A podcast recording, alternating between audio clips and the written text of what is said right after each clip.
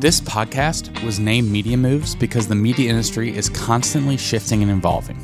Few people have better foresight into those changes than my guest today, Jacob Donnelly. Jacob is the former managing director at CoinDesk, the founder of a Media Operator, and currently the G M of B two B at Morning Brew.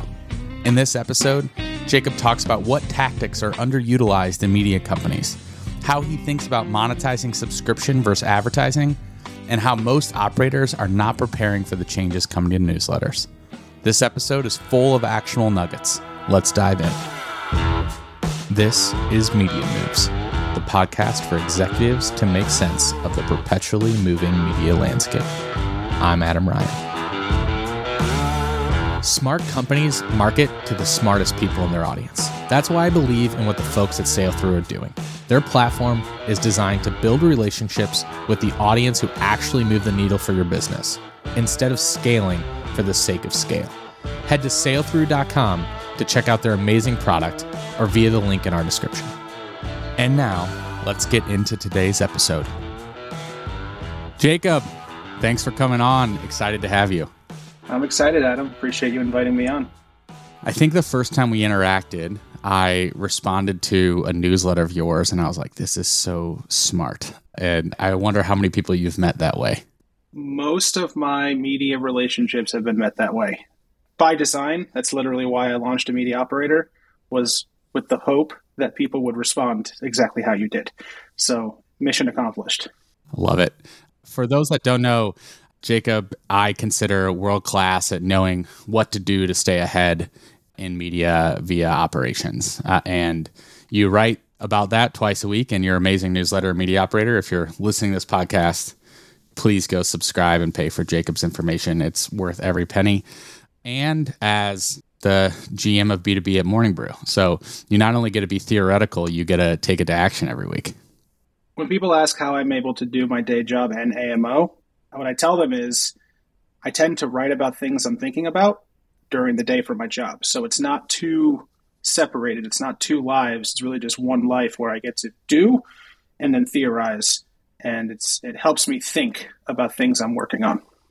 Tell us about your week. So like this is pretty unique, right? For most of the operators that I've I've interviewed, we've talked about like, oh, you're you're world class at growth, or you're world class at content, or you're world class at something very tactical. I would argue like you might be just world-class at like really just managing your time. Tell us how you do, like t- in a tactical way, like how do you think about you writing your newsletter twice a week versus running at operations, which how big is Morning Brew B two B's team now? Like fifty, sixty, seventy people? We're going to be fifty people this year. When I started, there were five people on the team. Yeah, I mean, when it comes to managing my time, I think there's really only one thing that I'm absolutely ruthless about, and that's my Monday, which ironically is when we're recording this. I block the entire day off and I take no meetings whatsoever, primarily because I need a day to just think about what's coming up in the in, in the upcoming week. Right now, I've got four B two B newsletters or franchises that I'm thinking about. I help with the B two C side as well with some of the newsletters there. We're launching three new franchises this year. So I need that day in the beginning of the week to just ground myself and sort of just get a good understanding of, all right, what has to get done this week? What are the things that I need to make sure the team is doing to move us down the field a little bit more, not to use a stupid sports metaphor?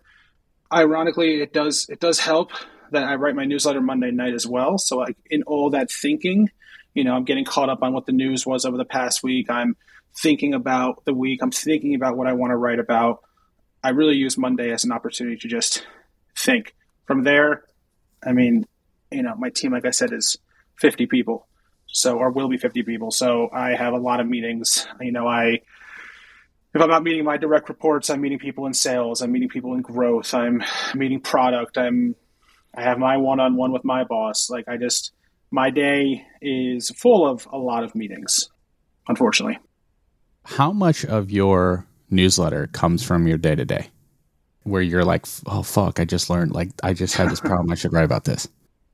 The Tuesday newsletter is purely based on a reaction to the news, right? So by the time this episode comes out, Wall Street Journal did a story about A M P and how, you know, publishers are getting rid of A M P pages. It's the best thing publishers can do. A M P is a horrible thing.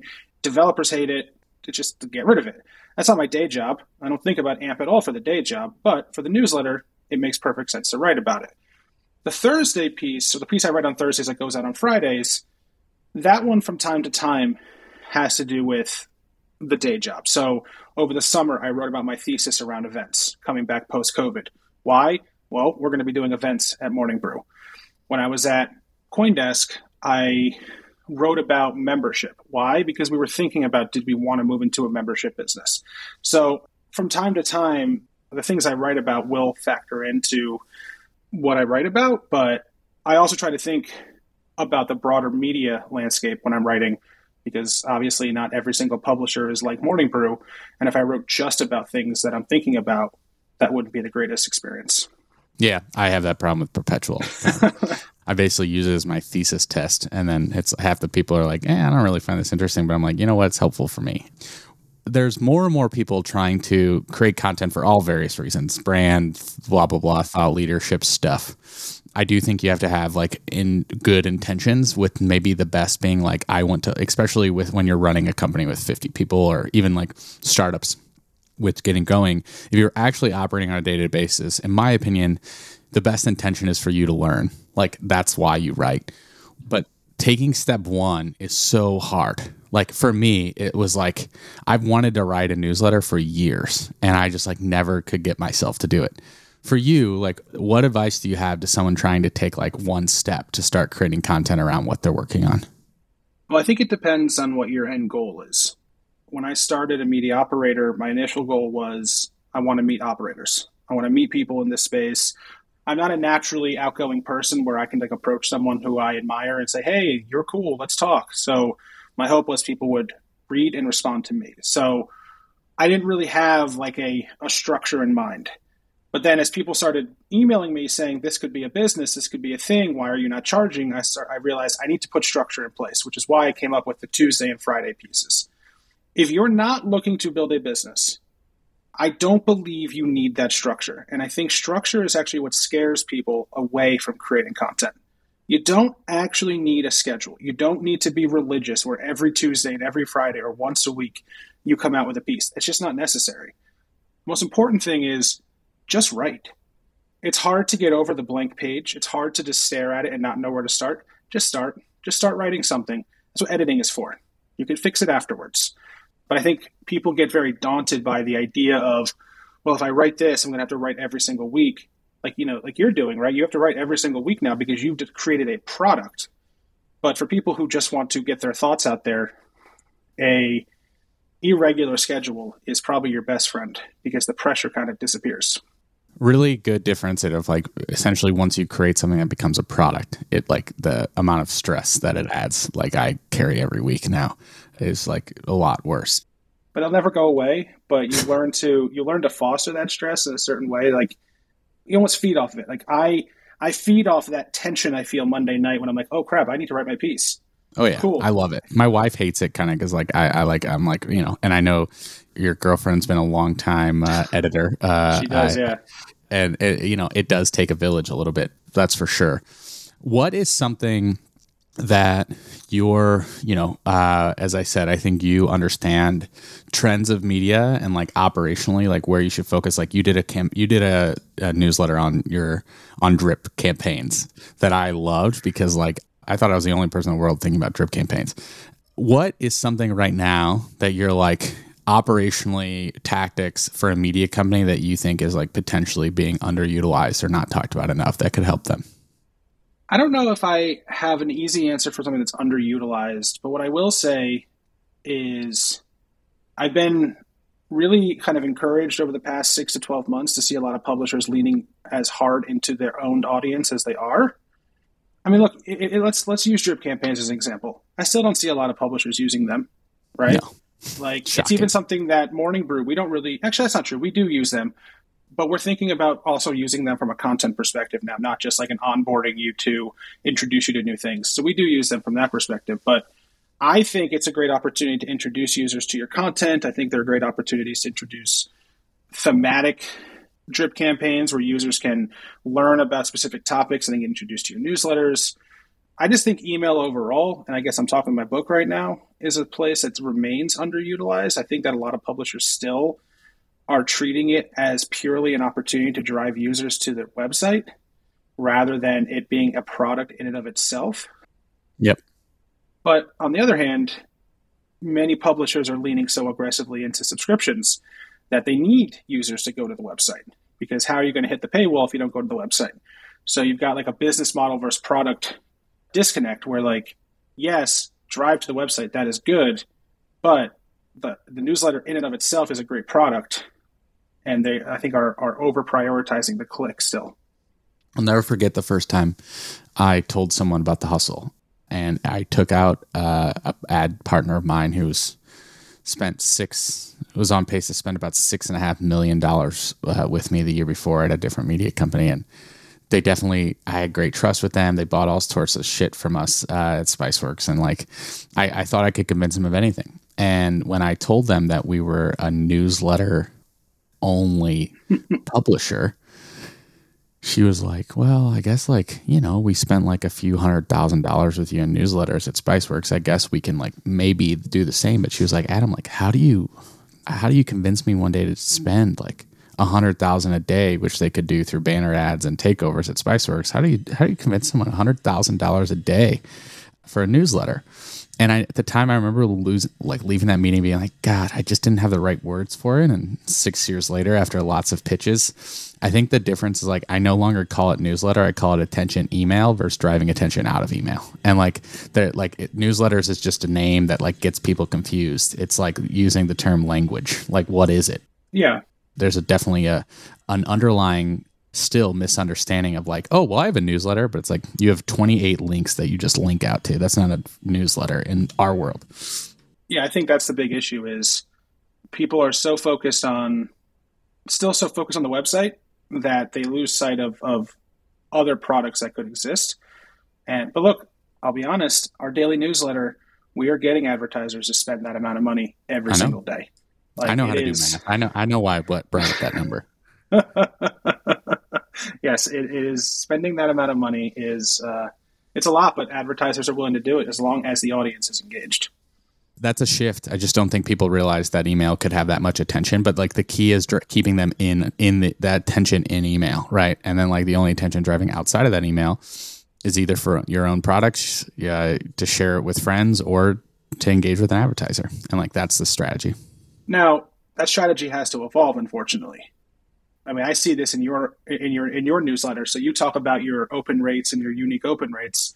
The issue is, is I don't know if you're taking into consideration i O S fifteen and Apple's tracking in there, which means if you aren't, whatever open rate you're advertising is actually ten percent less in actuality. So that's the inflation that we're starting to see, because the way that that works is basically Apple is opening the email in the background, even if you don't open it in the front end, right? So yeah. That makes it very hard to churn subscribers now. Agreed. Right? Because if everyone is opening it, whether they're actually opening it or not, you don't know if they are active or inactive. But the E S Ps, and or sorry, the internet service providers, the ones who will actually ding you for spam, do know if it's being opened or not, which means they expect you to churn still, even though you don't have the data to churn, which means how do you get engagement? Clicks.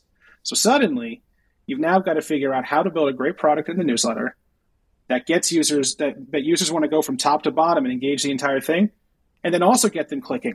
Because if they don't click, you have no idea if they're engaged, at least for those Apple subscribers. Totally. Like the shifting, you know, we came up with an automatic churn in twenty nineteen, pretty ahead of its time, I think, of where like every day you churn certain people based on category, you know, what channel did they come from? If it was a shitty channel, you only give them seven days or fourteen days. If it's a great channel, you give them one hundred days. We all kind of, those have built email machines understand that. The way with clicks, you know, Morning Brew does this where if you don't engage uh, with an email or they don't know it, it'll actually be personalized in there and say, hey, you haven't opened to this, click this. And it's in email. It's not a dedicated email. It's not anything different. It's in the actual newsletter asking you to click it. Really good. A good takeaway here, if you're building out newsletters, is like that personalization in newsletter is actually like it allows you to actually avoid sending a dedicated email, which then actually gets more unsubs. So like saves you money over time. It does. But you've got to be pretty aggressive with that. Like, mm-hmm. we've tried it where we just kind of put it in line and it kind of matches the text. It gets buried. It gets lost. You've got to kind of be in the user's face. You guys have a gray box around it. Uh, we're testing to make it better uh, because yeah. you've got to be in people's faces. Like I, to some extent, I would I would almost argue that we just need to put a big red banner up top that says, hey, if you don't click something in the next thirty days, you're going to be unsubscribed, just so users click. So if you want someone that does this really well, in my opinion, it's the information with their actual paid subscription. So go look at the, how they've done that. And you basically get alerts and email of like really big personalized red notices of like doing it. And it's it's a great way to be like, uh-oh, I'm not going to get this anymore. That could be a whole different topic. And for what it's worth with my newsletter, I actually put that in there not to to brag, but I like hold myself accountable. I think one of the mistakes that I've started to see with people creating newsletters is like, there is a difference of quality, you know, mm-hmm. like you, my Hallmark piece that we'll potentially talk about later was definitely the most well-received email I've ever done. And my unique open rate showed that. Yep. So like holding myself accountable there, and, and Webb Smith was the first person that ever did that, that I saw. And I was like, I really appreciate that like transparency, because even when it's bad, you're like, maybe I kind of phoned it in. So that's, but there is a, there's a whole nother can of worms with sharing information like that, that I've noticed. I don't think there's anything wrong with sharing the information. I mean, we all have that one piece, I think, that we hold up as like our, we should strive to that. What's yours? Why I left Substack. Oh, that, I mean, that was, that was like, um, I know that piece. I could like almost recite that piece. I mean, that piece has probably driven more traffic and more paid subscribers to A M O than any other piece I've written, coupled with the amount of relationships I've built off of that, of current Substack subscri- uh, like newsletter writers who are like, yeah, I think I want to do the same thing. What do I do? That piece definitely uh, solidified some things for me in the creator space. Yeah, that piece was excellent. I, it actually inspired a tweet thread that I've talked about. That tweet thread around Substack that I made has like changed my life, because I've had mm-hmm. so many people reach out to me, and you were the inspiration for that tweet thread. Appreciate it. What else are you consuming right now? Like you, Jacob, a media operator, a leader, what's helping you keep at the forefront? So my consumption habits are a little different, I think, than other people, perhaps, maybe not. I read a lot of media information. I always do that. Obviously, I read our newsletters and see what's going on there. Outside of my work, most of my consumption is actually not related to media at all. I spend a lot of time just reading books. Yesterday morning, I finished a book about this guy, Alan Dulles, who was the longest tenured director of the C I A. Pure evil in a human body, like just an absolute horrible human being, like rationalized, working with Nazis, just like really, really screwed up person. I've read books about the history of different countries. Like I, I've read business books. Like I read, I try to read a variety of things. My belief is once you get to a certain level in your career, knowledge becomes less about tactical accumulation and more about just big picture accumulation. And you don't really know where you're going to get information from that could be helpful in the future. And so I try to read wide rather than going deep on very narrow things, though I do find myself going down rabbit holes about a variety of things. Wow. That's such a good takeaway. There gets to a point where like actually like broadening your perspective is actually what allows you to be better at what you do. Some of the most famous leaders in the world read wide things. They consumed everything. I mean, look, one of the, mo- the one of the best leaders in the world, in my opinion, was Winston Churchill. He was a screwed up dude by many in many respects, but he, yeah. he led Britain through World War Two. But had he just he was voracious when it came to information. He would hold these dinners where he would invite scientists and political thinkers and business people and like writers, all to talk about random topics. He was an advocate for air warfare decades before it became big. He was the creator of the tank. Like he actually came up with the idea for the tank. All these things, like you wouldn't think an aristocratic, cigar-smoking, basically consistently alcoholed individual would be that, but nope, he was voracious. And it gave him perspective on things that a lot of other politicians didn't have. And I think it's important for people to be as hungry for information. What's like one thing, a, a book that you've read or something that you've read that like was historically context that you think like has even just inspired, not like necessarily like hard takeaways, but just inspired your line of thinking today? I love just reading about old families that have built businesses. Some of my favorite books have been from Ron Chernow, and I haven't read any of his president books. You know, he wrote about Washington and Grant. He wrote about Hamilton, obviously, but he wrote a book about House of Morgan, which is about J P. Morgan. Yep. He wrote about the Rockefellers and really just about, you know, John D. Rockefeller. There's something really fascinating about that era in capitalism. And obviously, I think, you know, as a society, we're better off without robber barons, but there's something just so fascinating about it. And that real hunger to accomplish something, like they just, they were shameless about that. And it's just, it's interesting. One of the big marketing trends I'm paying attention to is the disappearance of third-party data. Owning your audience is so important for marketers today, which is why I love Sailthru. Their marketing automation platform digests a frankly astonishing amount of first-party data so executives can properly understand their audience in less time.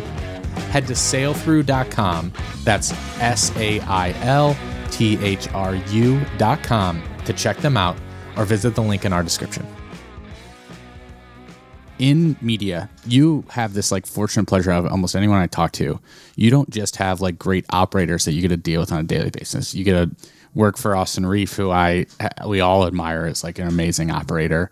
Uh, Jason Schulweiss, mm-hmm. maybe the most talented revenue person in the country. You get to uh, your head of education, your G M of education. She's absolutely incredible. You get to work with all these great operators internally at Morning Brew, but then on the flip side for your job, your side job, you get mm-hmm. to talk to all these other media operators. Who do you admire right now in the space of how they're actually operating? Who are you looking up to right now? I mean, I have been a longtime admirer of Sean over at Industry Dive.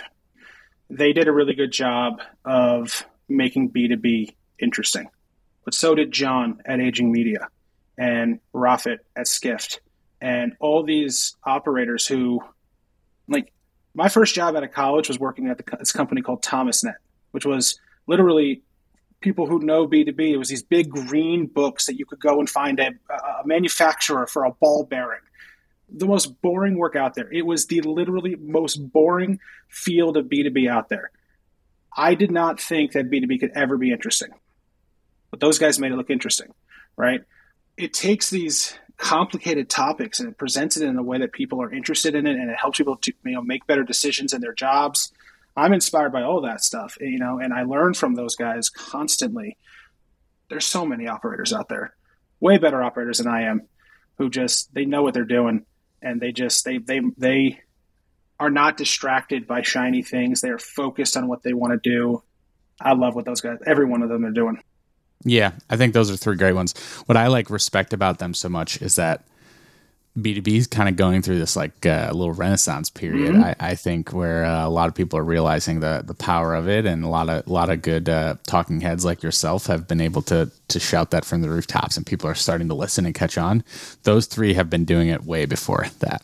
Oh yeah. Um, so when you think about where you're going with Morning Brew. And your scale, you talked, you're adding three new this week, or uh, three new this year. You're adding more and more. What's your strategy when choosing categories? Um, we've talked about this a little bit, and about your I T vertical, uh, and I had uh-huh. a good laugh from it. But if you're a media operator, like exploring, like, hey, I think I could, like, I cover healthcare. I'm Becker's. I'm thinking about going to a new space. Like, how do you think about that? Like, I think you've done a great job of expanding. Like, what's your thought process? There are some pre-questions you have to ask yourself before you start going down the path of deciding on a new area of focus. And I think the first thing you have to ask yourself is the business model, right? So Morning Brew is an advertising-driven business. The majority of our revenue comes from our ads. So any franchise that I decide I want to launch, or any new vertical I want to move into, has to support an ad model. With that in mind, there are basically three things I'm looking for. The first is, is there an interesting story to tell? If nothing is happening in the world of that specific area, probably not going to want to launch a franchise around it. There's got to be things to write about. Otherwise, I'm going to hire an editor and journalist, and they're not going to have anything to say. And with I T, right, that existed obviously with things like ransomware and cybersecurity and the move to work from home and how do you – all that stuff. You know, H R we launched – H R Brew we launched in October. Ton of in- disruption going on in the H R space. So that's obviously the very first thing. The second thing is, I want to pick verticals where the audience is actually seeing growth. I always joke I'll never launch a publication about horse and buggies because the audience isn't growing, you know, that's, and there's no story to tell. But like the audience just isn't growing, right? There's not more people every year going, I'm going to go work in the horse and buggy industry. It's just not happening. But I T is growing, H R is growing, corporate finance world is growing. So that makes it a good opportunity. And, and then the third really is, is there sponsor demand? Yeah. And that can be some, somewhat tricky to determine. Simplest way to determine if there is or isn't is just look and see if there are trade shows out there covering what you are covering. If there are, those are potential advertisers. I also have no issue being late. Yeah. We've talked about this with cannabis, right? So that's exactly what I was going to say. So our my executive editor, this guy Josh, had literally on his interview pitched Cannabis Brew. Said, I think we should launch Cannabis Brew. And I said, don't want to launch it right now. He goes, why? And I said, because it's not federally regulated. He goes, so what? I go, if it's not federally regulated, it's going to be very hard to get advertisers at a national level. We're going to have You're to right. deal with local advertising. He goes, right, but others are already launching it. I said, and that's fine. When it's federally regulated, Morning Brew will launch one. And we'll be very quick to get to the front because we have scale right now where I know I've got I've got cannabis entrepreneurs in my audience. And so I can, once I launch something, I'll be able to capture them quickly. But being yeah. early to something, you know, the internet's so big, it can support multiple publications. You can see this in the crypto space, which I spent a lot of time in. There are a ton of publications there. And there are some that launched recently and some that launched six, seven, eight years ago. You can be late. It's still fine. Well, and the, you know, the flywheel Morning Brew, not everybody can th- have the confidence to say sure. we can be late and get to the front, right? That's the advantage there. What is success? You know, you talked about advertiser demand, really like fair point. I love your three pieces. If, if So uh, essentially there's got to be buzz, it's got to be growing, and there's got to be ad dollars to support mm-hmm. the business. What's what's like, uh, and I can tell you with Workweek about our numbers too, of like, I always look for a creator. Once they get to ten thousand newsletter subscribers for our model, it's good. Uh, mm-hmm. We're like in a really great place. What's like a number, you know, I think at last I saw H R Brews at like seventy thousand or something already, which is just baffling to think about. um, what is like kind of a, a goal that you aim for, for like subscribers? For the next probably four or five newsletters we launch, we'll be able to grow them to six-figure subscribers. Yeah. H R, there are hundreds of thousands of H R professionals out there. There are hundreds of thousands of I T professionals out there. There are hundreds of thousands of people who work in corporate finance at a certain level. So I think we'll be able to grow to six-figure subscribers for each of these new franchises. That's awesome. I think where it becomes interesting is when we do clear out these, these number of franchises, do we want to go down a level, and are there any other smaller industries that we think are really worth targeting? I think to figure that out, obviously they might not have one hundred thousand plus subscribers, but the ad model might be different, right? right? Maybe we charge a lot more for advertising because again, climate tech. Can, yeah, like right. that's that's one where if, there might not be a ton of senior level people, but the senior level people that you do have are willing to pay a lot of money. Now, on the inverse, I do think that when you go that niche, that's when it actually does make sense to start looking at subscriptions, because when you're able to focus that much, the quality of content I think can increase. Because you're so focused, and that's worth paying for. It's harder, I think, when when you're doing a broad industry coverage to then try to charge without having to bring on a ton more people. Love that. So helpful. Everyone listening, you just got uh, probably the fastest growing B two B media company in the planet is just an insight of uh, Morning Brew, and no one knows about it. Uh, and you just got insight of how, how they think about it. Uh, the next segment of Media Moves is when we cover predictions. Mm-hmm. So what do you think the B two B industry in twelve months will look like? It's going to be a boring answer, but it's going to look a lot of the same. I think it's a fair answer, the right answer probably. I think it is. I think we're going to continue seeing more B two B media companies hopefully get covered. We'd let more people know this is a, a world that is interesting to work in. Hopefully let journalists know this is a world where they can actually build a career and not get fired and not have to chase page views and not have to chase aggressive quotas. That will just be a continuous education process. And again, that's, you know, part of my job. That's part of, I think, every senior level B two B operator's job is just let the, let the world know that this is a thing. But twelve months from now, you'll still see advertising, you'll still see subscriptions, you'll still you'll, events will be back. I think at a huge swing at that point. You yeah. know, un- unless Agreed. you know we get some other variant of COVID, like events are here, we're ready to go. People want to meet, they want to be in person. So, but other than that, twelve months, not too much difference. We should collab on a, an event, by the way. We should do something together. Maybe we should. Uh, uh, I think we both have uh, both have the audience and the team to potentially overlap. What do you think will be totally different about the industry in the next five years? And then I'll, I'm going to follow up just so you can think about it. What will be the exact same? I don't know if it will or will not be different in five years. But what I am looking at in the B two B space, and I wrote about this once. So Webb Smith has this, you know, he, he's written a lot about linear commerce. And I find right. that to be a really fascinating area of consumer media. But I do think there's also an opportunity for something like that in B two B media. But instead of it being like products, I think it's data. And you can see this with Craig over at FreightWaves, what he's built out. Amazing business. They're coming on the pod. I mean, I'm relaunching my podcast as well, and I think we're going to have him back on the pod because he bought Flying Mag, which is just like the dude's just absolutely crushing it. But I really am interested about this whole circle of you. you it's really almost like he's got a three-legged stool, right? He's got his media business, which is he monetizes primarily through advertising. He's got an events business, which brings together all the people that are in his industry, right? Which is great for him. It's great for his audience. Obviously, it went away during COVID. I'm sure it'll be back. He supported that with video when it was gone. And he's got his like high-priced SaaS data business.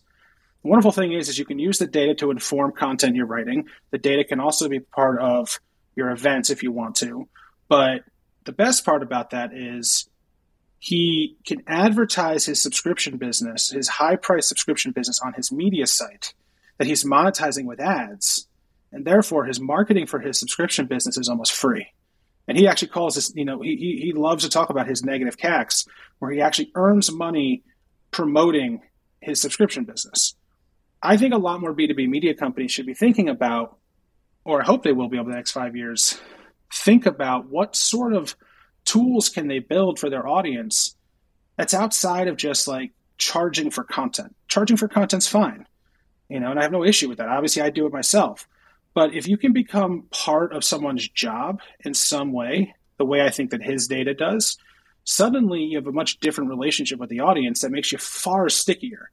Now, where I think a lot of media companies will struggle with this is that you've got to have the right team to build that. And I've written a lot about this, but it takes a certain D N A to launch that type of a business. And it's hard. And it takes a long time to break even. It's not a... You know, you start working on this thing and you start you start cash flowing in, in three months. It could take you two years to build this. That's where it gets complicated. But I think that there's real opportunity in that high-priced data, blending that with the content and the reporting that is, I think, very compelling. I haven't seen a ton of publishers do a great job with it, but I have been paying attention to what Craig is doing. Yeah, the... The flywheel that they have created and no one talks and knows oh. about it. It's honestly a huge inspiration for Workweek. Uh, it's like what I look at and talk about all the time. I like love what they're doing. And like when I was at Spiceworks, we had so much data. I mean, billions of rows of data on these end users of I T professionals, and they never monetized the data. They just used it for ads. And it was like, yep. God dang. Yeah.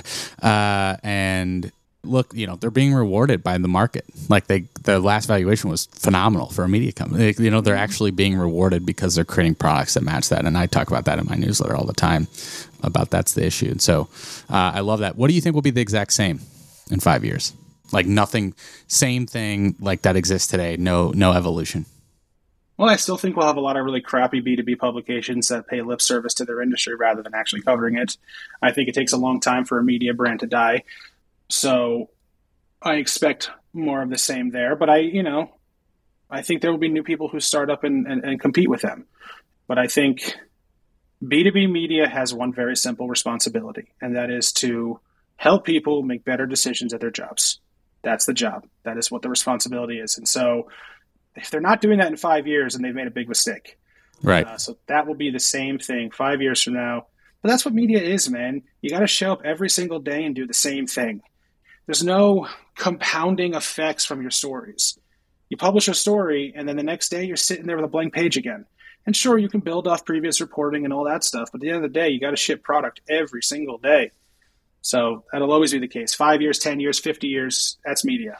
The consistency is is the biggest barrier, and I think the takeaway of making sure that you always are helping people do better at job. And I think that for a different conversation, different day, I think we could spend thirty minutes of what that means. Because mm-hmm. uh, there's a lot of people, you know, what is that investigative journalist of calling out like what it is and what's going on? Is that, is that essays about like tactics? Is, you know, uh, there's a lot of different models to get there. And I think that's like where the opportunity also, where like the evolution will come.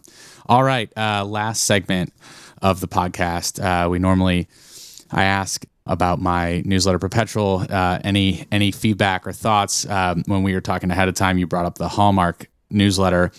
They've created an unbelievable full stack. Talk about flywheel. Mm-hmm. But they're doing it through very boring slash predictable movies. But uh, what what's your reaction to to the Hallmark piece? Years ago, I got really caught up in the Amazon K, it was called K D P, which was like your the self-publishing plot system they had. And because I, you know, wanted to write novels and I wanted to build a career as a, a novelist, but I didn't want to give up the rights to my I P. So I thought, oh, I'll self-publish. And so I did a bunch of research on that. And one of the things I learned was the absolute best categories to write in are romance and science fiction. Yep. Romance most of all, but there were very specific rules about romance. Like, there had to be a happily ever after. The characters could never be with anybody else. They could have an entire fifteen-book arc where they're like never quite matching up, but they can never be with anybody else. There were specific rules. And that's because readers wanted to open one of those books, and they wanted to know how it ended before they even started, which is weird, but they just, they it was it was dependable. They could depend on getting something out of it. And that's what Hallmark provides, right? Like they, they, you know how it's going to end. It's a joke. You can literally like, there's this yeah. funny guy on TikTok who will do these, um, oh, I don't know who, I forget what it is, but he'll, he'll, you know, basically on Mad Libs for coming up with an action movie. And it's the same thing with a Hallmark movie. It's, it's Mad Libs, right? It's famous P R person decides she has to go save the family Christmas tree farm and falls in love with the bearded lumberjack who has a very depressing background, but has a beautiful five-year-old daughter. And like, boom, there's a story and you know how it's going to end. Yeah. It's dependable. Now, how that relates to selling Hallmark cards. I mean, Hallmark is a big thing with regard to Valentine's Day and love and romance and all that, but it's not the first company to do it, right? Like the, literally the idea of soap operas, I think came from Procter and Gamble because they, they, did. Have, they needed, they needed to sell soap. I wrote about soap. that once. Yeah. I wrote about that in like twenty fifteen when Under Armour, when I was doing the Under Armour and I was like, this is, there's precedent here. Uh, P and G was precedent. One. Ton of precedent. Yeah. And I do think what's interesting is that they they're acting like as much of a you know a lot of product companies actually don't take a content strategy. They just say if you build it, it'll come. Where Hallmark is very specifically saying, we know psychologically people feel comfort in this predictability. We get people talking about the holidays like Christmas and Saint Val- Valentine's Day through our, our content. Inevitably, they can buy a card to share that, and it's uh.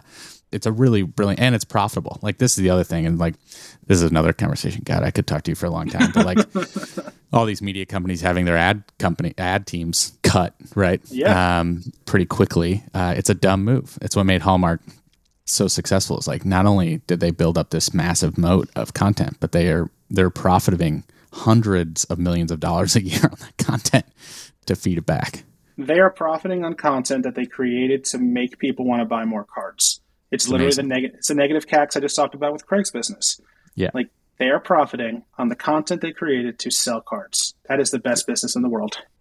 I know. Uh, um, awesome. Uh, well, thank you so much, Jacob, for coming on. We got to do it again. We should do it more often. We should do like a, a live Twitter space or sometime because I could just I could just jam with you forever. But uh, thank you for being an inspiration for the newsletter.